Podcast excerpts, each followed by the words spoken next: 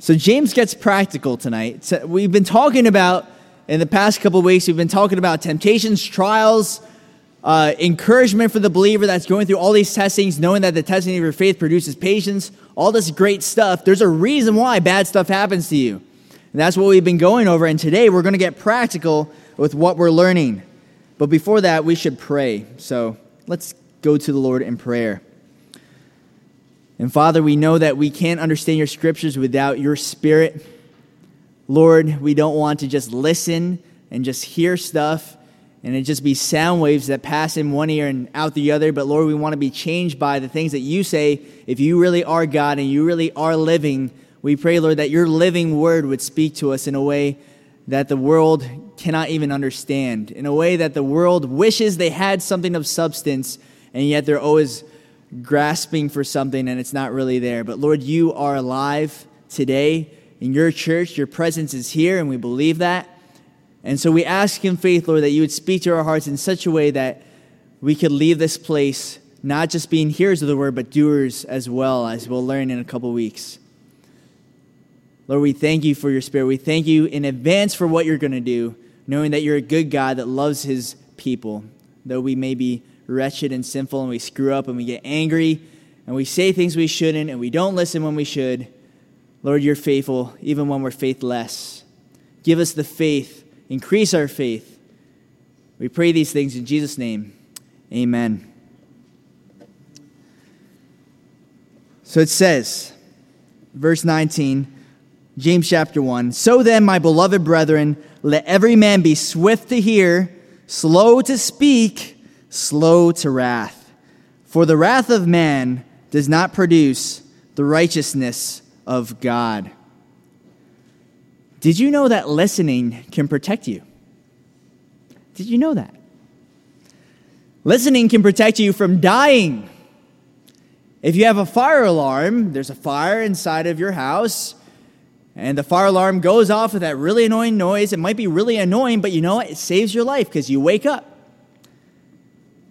listening can protect you from being late to school. Maybe you're the kind of person like me who needs three alarms and just recently, in the past couple months, had to buy a, a fourth alarm that vibrates and shakes your head. Yeah, I have this alarm clock that's called like the Sonic Boom alarm clock because literally every other alarm fails. I have my cell phone. I have this another, another alarm set aside from my you know bed, so I have to jump out of bed to go set off the other one. My parents will text me, like, shut off the alarm. And I have this sonic boom alarm clock that has this little vibrating thing that you place underneath your pillow so it actually shakes your head so that you wake up. And so far, it's been working. It's been really good until like two days ago, and then I just shut them all off and it still failed. So I really don't know what I'm going to do from now on. But usually, alarms, most normal people can wake up to the sound of their alarm. Listening can protect you from believing false doctrine. When you hear the word of God, it can protect you from listening to people that would lead you astray. Also, listening can protect you from believing rumors about a person. It can protect you from uh, believing false accusations about your friend because you're weighing it out. You're not just eager to listen to gossip, but you're saying, you know what, that sounds like it might be true, but I'm going to listen to the truth. I'm going to weigh this out and see if it's really true.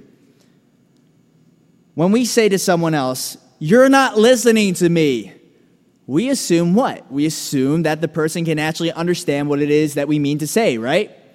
You wouldn't say you're not listening to me if you assume like the person's deaf. You're not listening to me. He's like, I can't hear. You wouldn't say that to a baby, a baby that can't understand what you're saying. Imagine cute little Abby. You're not listening to me. It just stares at you because it doesn't understand what you're saying. But when we closely examine what does it mean to understand someone? What does it mean to listen to someone? We find out that this concept of listening is actually really complex. Let's just let's just for a second examine what does it mean to listen to someone. When your parents tell you, hey, I want you to take out the garbage. Right? Very simple command, and you know exactly what they mean, But how do you know that the garbage they think up in their mind, they have an image of garbage in their mind that they want you to complete? Maybe they have this image of you in their brain where you're joyfully taking out the garbage in the living room and emptying out into the trash. But your image is you doing it gr- begrudgingly and you're taking out the bathroom garbage or it's the wrong garbage or it's a different color garbage or maybe it's like, I don't know, some chew toys or maybe it's your dead cat in the garbage. You have a different idea what the garbage looks like. I'm sorry. I don't like cats. You have a different mental picture and different location in your mind. Shh, shh, shh. I have two of them. You have different ideas of what your garbage looks like, but there's no mistake in your mind or your parents' mind when they say, take out the garbage, you understand exactly what they mean. How is this possible? Well, God has designed our brains with this amazing capacity for our minds to communicate with others. What I mean by that is, if you don't understand what a, what a word means, it's just going to come out like gibberish. It's not going to make any sense to you, right? If I said the word wahuvi to you, if you don't know what that means, then it's meaningless. But we all have concepts, even though we have different ideas of what those concepts could mean, we all pretty much understand what it means when we say take out the garbage, what we means when we say, hey, I'll be there at one o'clock at the diner, something like that. Because we all have these different universals in the world that we can point to and say, this means that and this means this. And that only is because God has created this this complex design within us, design our brains with this capacity for our minds to communicate with other people. I mean, you probably never thought about how complex it is for you to actually listen and comprehend and understand what it means to know something. What does it mean for you to hear something? But at the same time, because maybe you're thinking, I've never thought of that in my life. At the same time, we often will play dumb in order to excuse ourselves from being responsible. Maybe you said, Well, I've never thought about it like that. But at the same token, you do it all the time. You'll pretend like you don't overhear your friends gossiping so you don't have to break it up. You'll pretend like, oh, I didn't hear that. I didn't hear you curse just now. I didn't hear you say that about this one person so that you wouldn't have to challenge that person. Hey, is it really cool for you to be making fun of that person? Is it really cool for you to be making fun of God? Is it really cool for you to be posting that on Facebook or Tumblr? Is it cool for you to be doing these things in this way? We don't want to be responsible for what it is that we hear, so we pretend like, "Oh, I don't I don't even hear it. I don't even understand." You'll be disobeying your parents because you rationalize that they weren't clear enough. Even though you know exactly what your parents mean, you'll say, "Well, you didn't really make yourself clear." I had a junior high student once uh, tell me on a junior high retreat. I miss them so much. But uh, they were just so funny. I told one, I told all the students, hey, on a retreat, meet us at the chapel at one o'clock. Do not be late. Everyone has to be at the chapel at one o'clock. And so 105, 110, I find this one kid, hey, where were you? He said, well, you said everyone has to be at the chapel. You didn't say me. It's like, oh my gosh. So sometimes people refuse to listen because they don't want to be responsible for what they hear. And this is the key that we're really going to get at tonight is that oftentimes we don't want to be responsible for the things that come in through our ears. And so we'll ignore it altogether. For instance, the issue of abortion. It's a very difficult topic. And it strikes a lot of chords in a lot of people. And people are very passionate and emotional about it. So when we hear it in our schools, the topic about abortion or people talk about it very lightly, you want to pretend, oh, I didn't hear that, because then you don't have to be responsible for it is that you hear and you'll have to act upon it. Maybe if you're not a Christian here today, you'll hear the gospel and you're responsible to act on it. You say, oh, I don't want to think about God. I'll think about that when I get old. Think about that when I'm dying or, or something like that. And you don't hold that and say, well, it, maybe it could be that I die today. People die young all the time, and you see it in the news. And maybe I should be responsible for what it is that I hear. And so James says here, let every man be swift to hear, meaning you seek it out. You hear stuff. You're responsible. You're putting yourself in a position in which you hear things. And these days, there are so many options of things you, you can choose to listen to. But Christians are to be paying attention. What is it that the world is saying about Jesus? What is it that the world is saying about these topics and issues in life? And we can't be ignorant of, about them. We have to, as First Peter challenges us, to gird up the loins of your mind. What does that mean? It means take all these loose ends, all the things that you could be possibly thinking about. You're thinking about food, thinking about taking a shower because you smell, you're thinking about this ideology, or you're thinking about what this person said. Wrap your minds all together. Take all that in and think soberly, think clearly. And that's what Christians are called to do is really think about what it is that's coming in through your ears. Be careful about the music that you listen to. Be careful about the things that you watch on TV. Because you say it doesn't influence you, but I'm pretty sure it did when I was in high school. I'm not saying that all music that isn't Christian is not redeemable music and you shouldn't listen to it, because obviously that's just weird. Because that means you couldn't listen to like Mozart. And I don't think anyone's ever stumbled to, into sin because they listened to like Beethoven or Mozart. But what I am saying is we have to be responsible with the things that come in through our ears and be swift to hear. Be accountable. Be ready. Now, I'm going to tell you two people that you should listen to today, two types of people that you should listen to. First of all, we are to listen to God. First of all, we got to listen to God. And you may think, oh, well, I always listen to God. I mean, come on now, I'm a Christian. That's what I do. I listen to the voice of the Savior. Well, let me ask you something, and I'm going to ask you to raise your hands. How does God speak to his people? If you can't answer this, so help you. How did, okay, his word. What's another way? What's that? The Gettysburg? Through his word, yes. Through prayer. Okay, perhaps. What's that? Grapes?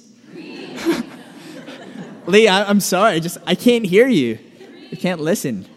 Okay, dreams. Yeah, I, have to I have to practice it right now. Shh, shh. All right, so we know that God speaks through the word, and the word comes out through what? Bible reading and what? What am I doing right now? I'm preaching. Okay. So through other people, through pastors, through the preaching of the word, through the teaching of the word, through Bible reading. Now, if you met your favorite band, what's your favorite band? I don't know. Don't be embarrassed. What? One Direction. Okay. Shh. Whatever it is that your favorite band is, maybe Josh Girls. Fill in the blank, your favorite band. Shh. Fill in, fill in the blank, your favorite band if they came up to you and they had a special message for you and they wanted to tell you something that was specific to you, what would you do with it? You probably record it for later, right? You put it on, you take out your phone. It's really interesting. I saw this uh, meme the other day. It was just yesterday. The difference between 2005 and 2013 at the, the Pope's inauguration, or whatever they call it, the, the process for the Pope. In 2005, it's just a whole bunch of people standing. In 2013, every single person has a smartphone and is taking a video. Because you want to record something that you, you would want to remember, right? If something seems like you would want to remember it for the rest of your life, you want to record it or write it down or do something. So if you really believe that God is speaking to you, do you record what he's telling you? If you really believe that the God of the universe wants to say something to you through the word, through preaching, do you write it down? Do you record what he's telling you? Do you take notes on a Sunday service? When you're sitting in with everyone else and no one's holding you accountable, no one's saying, hey, you should take notes, are you paying attention? Are you saying, this is the word of God and it could be speaking something directly to me and I'm going to write it down? Do you journal when you write your Bible? Do you have a pen out when you're reading your devotions? Do you mark your Bible up? Do you write down things in a journal or a notebook? You see, the keys to the universe are often found in the Word of God. And what God wants to teach us and, and used to grow us is found right in His Word. And all it depends on is are you willing to find out what it is that He has to say to you? Matthew chapter 13, Jesus said to His disciples, He replied, You, you are permitted to understand the secrets of the kingdom of heaven, but others are not. To those who listen to my teaching, more understanding will be given, and they will have an abundance of knowledge. But those who are not listening, even what, what little understanding they have, will be taken away from them. That's why they, I use these parables. For they look, but they don't really see. They hear, but they don't really listen or understand. This fulfills the prophecy of uh, Isaiah that says, When you hear what I say, you will not understand. When you see what I do, you will not comprehend. For the hearts of these people are hardened. Their ears cannot hear, and they've closed their eyes, so their eyes cannot see, their ears cannot hear, their hearts cannot understand, and they cannot turn to me and let me heal them. Oftentimes, we're going through so many struggles in life, or we're going through so many difficulties, and we're not even allowing ourselves to be in a position where we can hear the Word of God.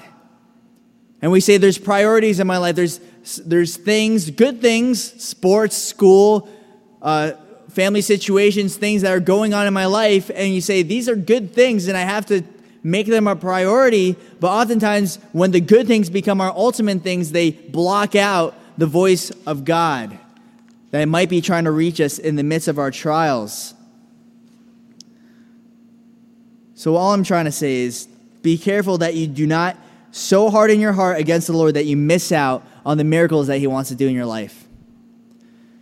Be careful that you don't so get used to sitting in a Sunday service or at an impact service where someone's preaching the word and you're so used to it just happening that you just assume that God's not going to speak to you. You get so used to reading your Bible in the morning or at night whenever you read it, and you're so used to making this habit that you just you never it never strikes you that maybe God wants to say something new to you. Maybe God wants to speak to your heart. Also, we are to be slow to speak when it comes to God. And oftentimes you have so much to say to him, right? Maybe you're not even a Christian. There's so many things that you would love to say to God, and you have so many requests, so many things that you would like to ask him, so many prayer requests, so many needs. But often just being in God's presence should humble us enough that we see that our needs are actually really small. Ecclesiastes 5 1 through 2 says, As you enter the house of God, keep your ears open and your mouth shut. It is evil to make mindless offerings to God. Don't make rash promises and don't be hasty in bringing matters before God. After all, God is in heaven and you are here on earth, so let your words be few. I feel like so many of the problems that we have in this life and here on this earth would be eradicated, removed the minute we saw the glory of God in our lives.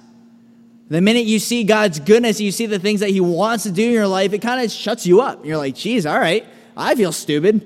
Because I just wanted, just like, I was asking for stupid things, and God totally had this elaborate plan that He wanted to unfold in my life, but I was just not willing to listen. Are you willing to listen to the voice of God and not so be concerned about what you're going to say. Are you willing to listen to what God Himself wants to speak to His church, to His people, to the world? So that's why we are to remember who God is and to be slow to speak with Him. But also, this applies to men. We're also to be swift to hear with men, meaning there's a responsibility for us as Christians to listen to each other. And I'm not talking about gossip or believing the worst about someone. I'm not saying you should be swift to hear bad things about someone else. And some people are quick to listen to the bad mouthing of others. Proverbs 17:4 says, "Wrongdoers eagerly listen to gossip; liars pay attention to slander." 1 Timothy 5:19 says, "Do not listen to an accusation against an elder unless it is confirmed by two or three witnesses." So the Bible actually instructs us that when you're quick to hear gossip, that's a bad thing. It shows that there's evil inside your heart. But what I mean to say is, are you a good listener? Are you good at listening to your friends? Are you good at listening to what people have to say? People you, that you don't get along with? Maybe your parents. Are you good at listening? And maybe you think, oh, I'm a great listener. I can listen to my girlfriend talk on the phone forever and you think you're a great hearer. But that's not what I'm talking about either. I'm talking about how do you deal with rebuke? How do you deal when people point out things in your life that are wrong? Sin. Someone says, hey, you know what? You're, I know this sounds weird, but you are really proud. There, I just said it. You're really proud. How do you deal with those kinds of rebuke? Do you automatically activate your defense mechanism and say, oh, who does this person think that they are? Telling me I'm proud, telling me I'm angry, telling me that I'm this or that. And some people are automatically defensive, but Proverbs 25 12 says, To one who listens, valid criticism is like a gold earring or other gold jewelry. Jewelry. Proverbs 25 12. So, to the wise person, to the person who listens, criticism could be the very word of God going to you to point out sin that's in your life that you got to correct. And if you don't correct it, you're going to wind up in a world of trouble. You might be that person that's stuck up, or might be that person that's proud that doesn't see it in themselves, and all their friends just leave you. If you don't ever listen to other people, I'm not saying everyone's like that, I'm just saying. Also, do you listen to a person who repeatedly has a history of hurting you? That one's a hard one, too. Do you listen to someone who's in the business of saying things uh, hurtfully or saying things in a way that'll make you upset? Oftentimes, what we'll say to this kind of a person, the person that we're on bad standing with, is things like, I already know what you're going to say, or nothing that you say to me will convince me. Or maybe we'll look at them and think that they're automatically lying, right? Well, they'll tell us stories about this is why I did this or this is what happened. And you'll look at like their body language. Oh, he shifted his eyes when he was looking at me. That's how I knew he was lying. Or I'm not going to believe what he says. Well, what does this mean for us? Well, often we will not listen to what someone has to say because we have already resolved what to believe. That is almost the to the T, the, the main point of tonight's sermon is oftentimes we will not listen to what someone has to say because we have already resolved what it is that we want to believe. And we forget that even Isaiah chapter 46, verse 10 says that God, only God, can tell you the future before it happens. Only God knows the end of the matter. Only God knows the future and the past and the present infallibly. Only God knows the correct view of history. Without a God's eye of a view of history, there really is no objective view of the world. It's just all what people say and all what people think. So, this is an important point. Remember it, and we're going to talk about it and prove it later. If you disagree with me, well, sorry, we'll prove it by the word of God, and then you'll disagree with God. Secondly, we are to be slow to speak with others.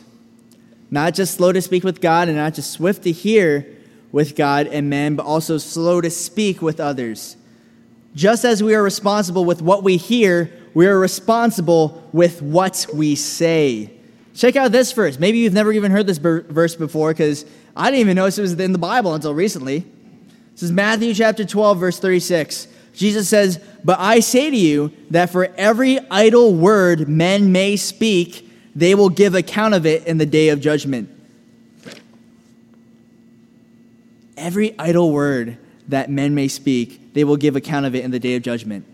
That should cause us to think twice about the things that we say. No? Am I wrong? Do I get an amen? No, I don't. Think about lying. How many of us don't take the time to faithfully consider what we're saying when we lie?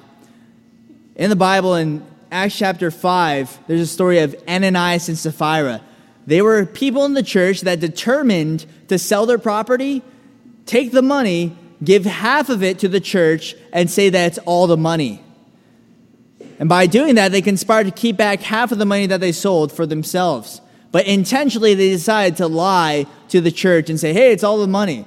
And you know what happens? It's really drastic. The people die. Both of them die. They fall on the floor, they're dead.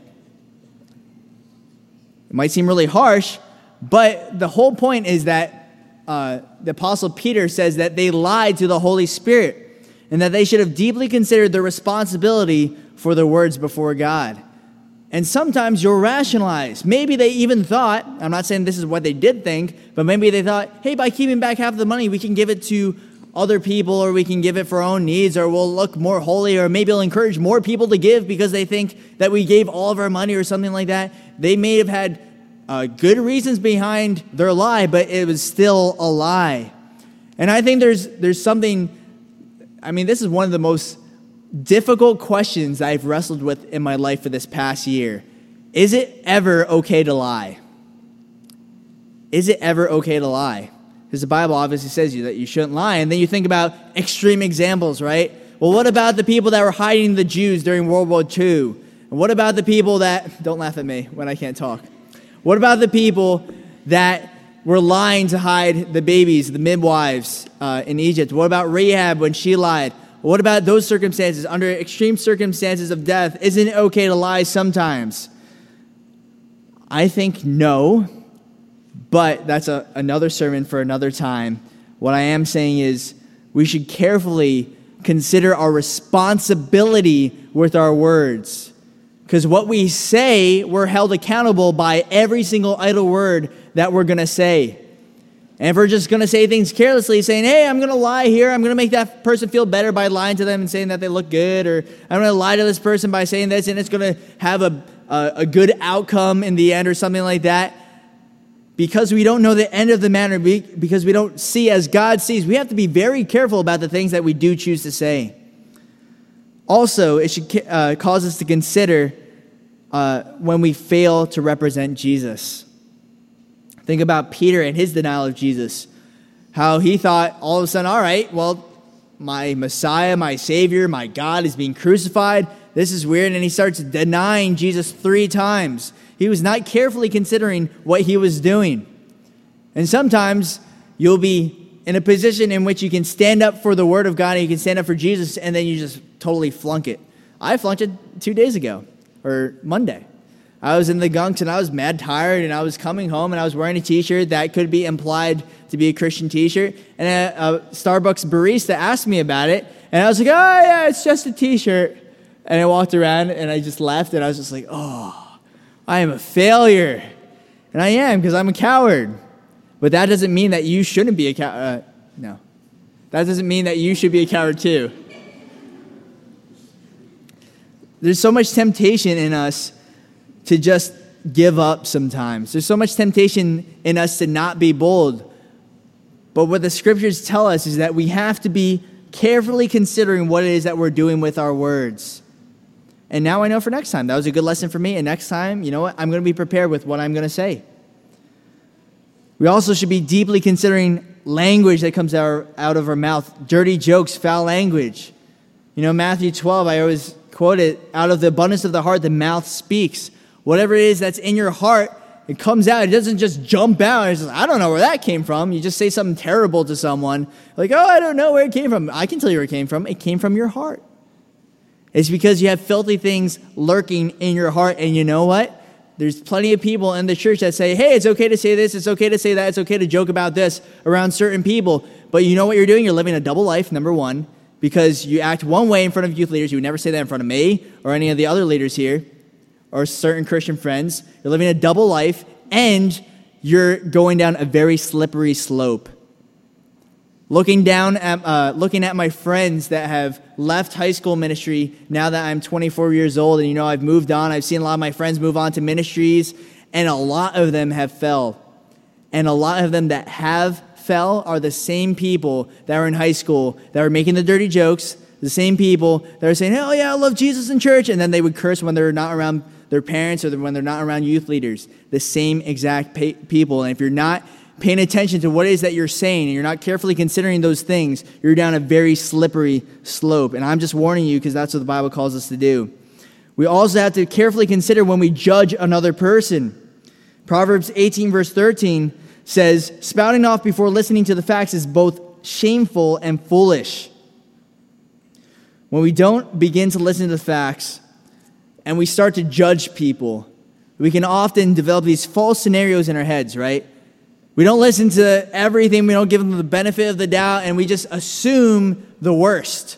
You know, your friend is supposed to meet you at this place at this time, they don't do it, and you assume, huh, well, that's because they're really mad at me, and that's because they said this to me yesterday, and they must just really just want to, you know, uh, make me feel terrible, so this is why they're acting that way. But maybe the person got in a car accident. You don't know. Is your knowledge infallible? No. So you got to give that person the benefit of the doubt because you don't know the end of the matter. But so often we'll be quick to judge another person. How many times have you just been so angry that you start like sending text in anger? And then you just pick up your phone and like, oh, show them. And you just like, you're speeding, your like thumbs are sweating and you're just going off the longest message ever. And it's almost like you don't even care what you say anymore. It's just like you're trying to overpower them with the amount of words you can fit in a text message, especially if you have an iPhone because there's no limit at all. You just go forever. You know, back in the day, I heard a pastor talk about this the other day, but he was saying how, like, back in the day, if you're mad at someone, you had to, like, mail a letter, you know, put a stamp on it, you walk to the post office and mail it, and you'd have to still be angry. Now you can have, like, instant anger, instant venting of your frustration, instant anger, instant message anger. Don't do it. Which leads us to our next point. We are to be slow to wrath. Why? Because the wrath of man does not produce the righteousness of God. And sometimes we'll feel justified in our anger at someone. You've maybe heard it said, there is righteous anger. But here it says, the wrath of man does not produce the righteousness of God. Why? Because, like we said before, that only God sees the heart and the situation infallibly, and that's why we are to entrust the situation to Him. Here's a cool verse in Ecclesiastes chapter 7, verse 21 through 22. It says, Also, do not take to heart everything people say, lest you hear your servant cursing you.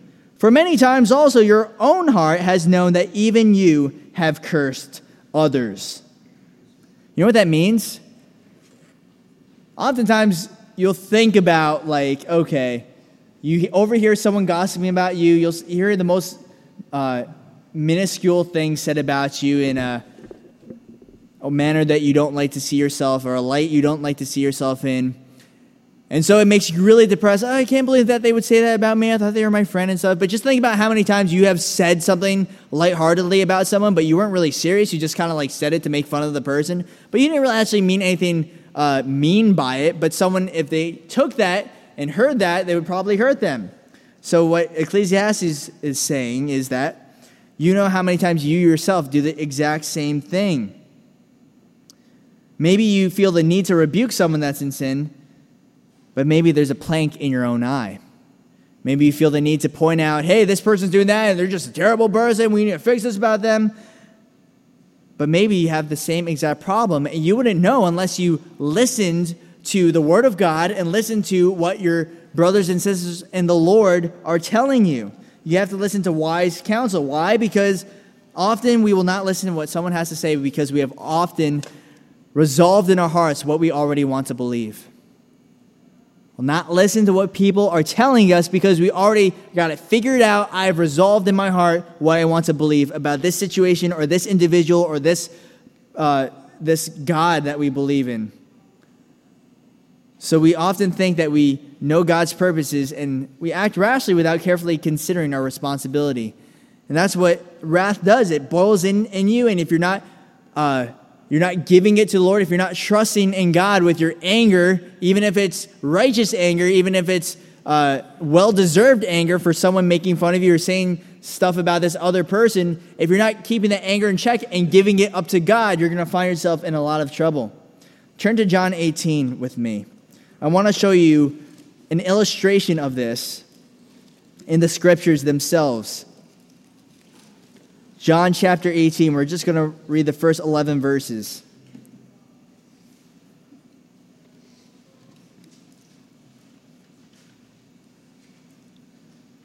This is just to give you an idea where we are. This is the, the betrayal of Jesus in the Garden of Gethsemane. When Jesus had spoken these words, he went out with his disciples over the brook Kidron, where there was a garden, and which he and his disciples entered. And Judas, who betrayed him, also knew the place, for Jesus often met with his disciples. Then Judas, having received a detachment of troops and officers from the chief of priests and Pharisees, came there with lanterns, torches, and weapons. Jesus, therefore, knowing all things that would come upon him, went forward and said to them, Whom are you seeking? Notice they're bringing torches and weapons. These people are already on the defensive. They're assuming that Jesus is going to fight back when he's being betrayed. And so Jesus asked, Whom are you seeking? They answered him, Jesus of Nazareth. And Jesus said to him, I am he. And Judas, who betrayed him, also stood with them. Now, when he said to them, I am he, they drew back and fell to the ground. Then he asked them again, Whom are you seeking? And they said, Jesus of Nazareth. You see, they didn't even realize what he was saying. Who were they seeking? They were seeking God of the universe. And Jesus wanted to make that clear to them, but they didn't hear it, so he had to repeat it a second time. They had their presuppositions of what they wanted to do, and they thought by betraying Jesus, they thought by handing him over and crucifying him, they were actually doing a good deed for God. These were the, the religious people of the day, these were the Jewish people that were the priests. And they thought they were doing this for God's sake by betraying God Himself, by betraying Jesus. So Jesus asked them, Whom are you seeking? And they didn't realize, even when they fell back, by this, the sheer power of, of the words that he spoke, they were not carefully considering what, what it was that they were doing. So Jesus said, I told you that I am he. Therefore, if you seek me, let these go their way, meaning the disciples, that the same might be fulfilled which he spoke, Of those whom you gave me, I have lost none.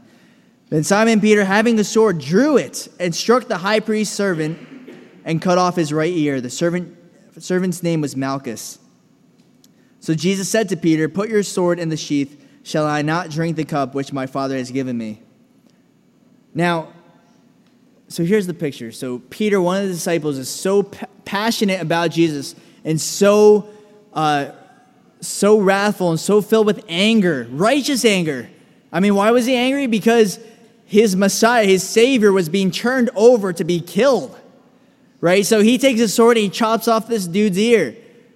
Righteous anger, wrong action. And even Jesus rebukes him and says, Put your sword in your sheath. Shall I not drink this cup with uh, which my Father has given me? Because you see, he didn't understand, even though Peter had a right motive, he had the wrong action because he did not realize God's purposes.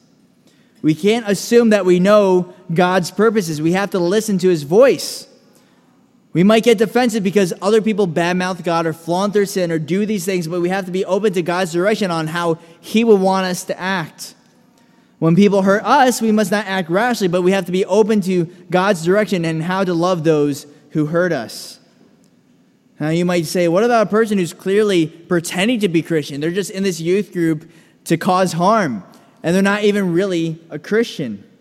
Well, in Matthew chapter 13, there's a parable of the wheat and the and the weeds, the wheat and the tares, where Jesus simply says you have the wheat and the weeds. The wheat are the people that are true Christians, and the weeds are the ones that pretend to be Christians. And Jesus says, let them grow together. And then at the harvest, they'll be separated, and then you can throw out the weeds. But if you chop the weeds now, you might take some wheat with you as well and take some of the good people. So let them grow together, and then you separate them at the end. And in the same way, sometimes you just got to let those wolves and sometimes you just got to let those toxic people uh, be around because you can't judge the motive of their heart. Maybe they really are genuine and maybe they really are want, uh, wanting to be saved and, and want to pursue God. And we can't judge them. We have to look from God's perspective and not look from the perspective of man. So, in conclusion, Ephesians chapter 4, verse 26 through 27 says, Be angry and do not sin. Do not let the sun go down on your wrath, nor give place to the devil. What this means is don't go to bed angry and wake up the next morning and still be angry about that one thing.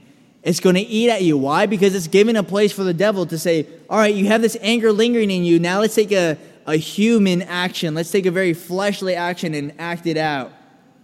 Psalm 4, verse 4 through 5, which is the verse that which uh, Ephesians quotes from, says, Be angry and do not sin. Meditate within your heart on your bed and be still. How hard is it to be really angry at someone and not move? But that's exactly what God calls us to do. Why? He says, Offer the sacrifices of righteousness and put your trust in the Lord. Whenever it is that you want to jump to an action because you're angry and you're not slow to wrath, it's because you're trusting in your own ability to take on vengeance on someone else. You're trusting your own ability to fulfill God's purposes. And what God would have to say to you is to wait on Him and let your words be few and trust in Him and His ways, and He will direct your paths. So, the important application for us Christians is not to take matters into our own hands, but to trust the Lord. And how do you do that? You have to listen to Him. So maybe you've been talking so much in your prayers that you haven't taken time to listen to God. Or maybe God has already spoken to you on an issue. Maybe God has already said something to you and you just want a different answer. And so you're just waiting to hear what it is that you want to hear and you're not really listening to sound doctrine. Maybe you have a situation on your hands in which you think is unredeemable. Maybe you think that the situation I'm going through, this person is just so difficult, or this person is annoying me so much, or I just feel like I, I don't think how I can I can't see how God could take this situation and bring it for good. But remember that God had the salvation of the world planned out of a seemingly unredeemable situation of the God of the universe dying on the cross for our sins. And if he could do that, bringing the possible out of the impossible, he could do the same with us. So, lastly, I'll ask you tonight everyone, look up here. Let me just be honest with you and let me just be frank with you. Have you resolved in your heart what you want to believe about yourself? Have you looked at the state of your life and said, I'm doing okay, and you're really not doing okay at all? And you know it. Deep down inside, you know that you're wretched and you're blind and you're hungry and you got nothing else going on in your life and you have no future, but you just pretend. You listen to what it is that you want to hear because it encourages you, it keeps, keeps you moving, but then you have to find other means of inspiration because it's going to leave you dry and empty. And what the Word of God would say to you tonight is that listening can, can protect you. By listening to the Word of God, you can save yourself from a world of troubles. But sometimes those troubles can only be prevented by experiencing hurt now, by experiencing self denial now. It's really hard to hear the word of God and want to change anything about your life. It's really hard to hear that you're a wretched sinner. It's really hard to, to hear that you've been living a lie and then say, you know what, I am and I need to change my life, especially if no one else is on the same path with you, especially if your family's not with you on that. Especially if your friends are against you and saying, well, you think you're like holier than us now? You're just as bad as everyone else. It's really hard to follow the voice of the Lord. It's really hard. But you know what? If we harden ourselves against the Lord and His voice, you keep that habit, you might find yourself in a place where you just never hear from Him ever again. And then you cry out to Him, Lord, Lord, hear, hear my voice. This is my need. I, I need your presence. I need this. But if you're not willing to repent of your sin and you're not willing to come to the throne of grace, there might be a point in which you harden your heart so much that you don't even want anything to do with the Lord after all. So if you're in God's church here today, I'm going to ask that you hear what it is that God has to say to his church, and that's to be listeners, to hear what it is that he has to say to you tonight, which might mean that you self examine and that you look at your, the state of your life and you ask yourself that hard question Is there something in my life that I'm not getting rid of?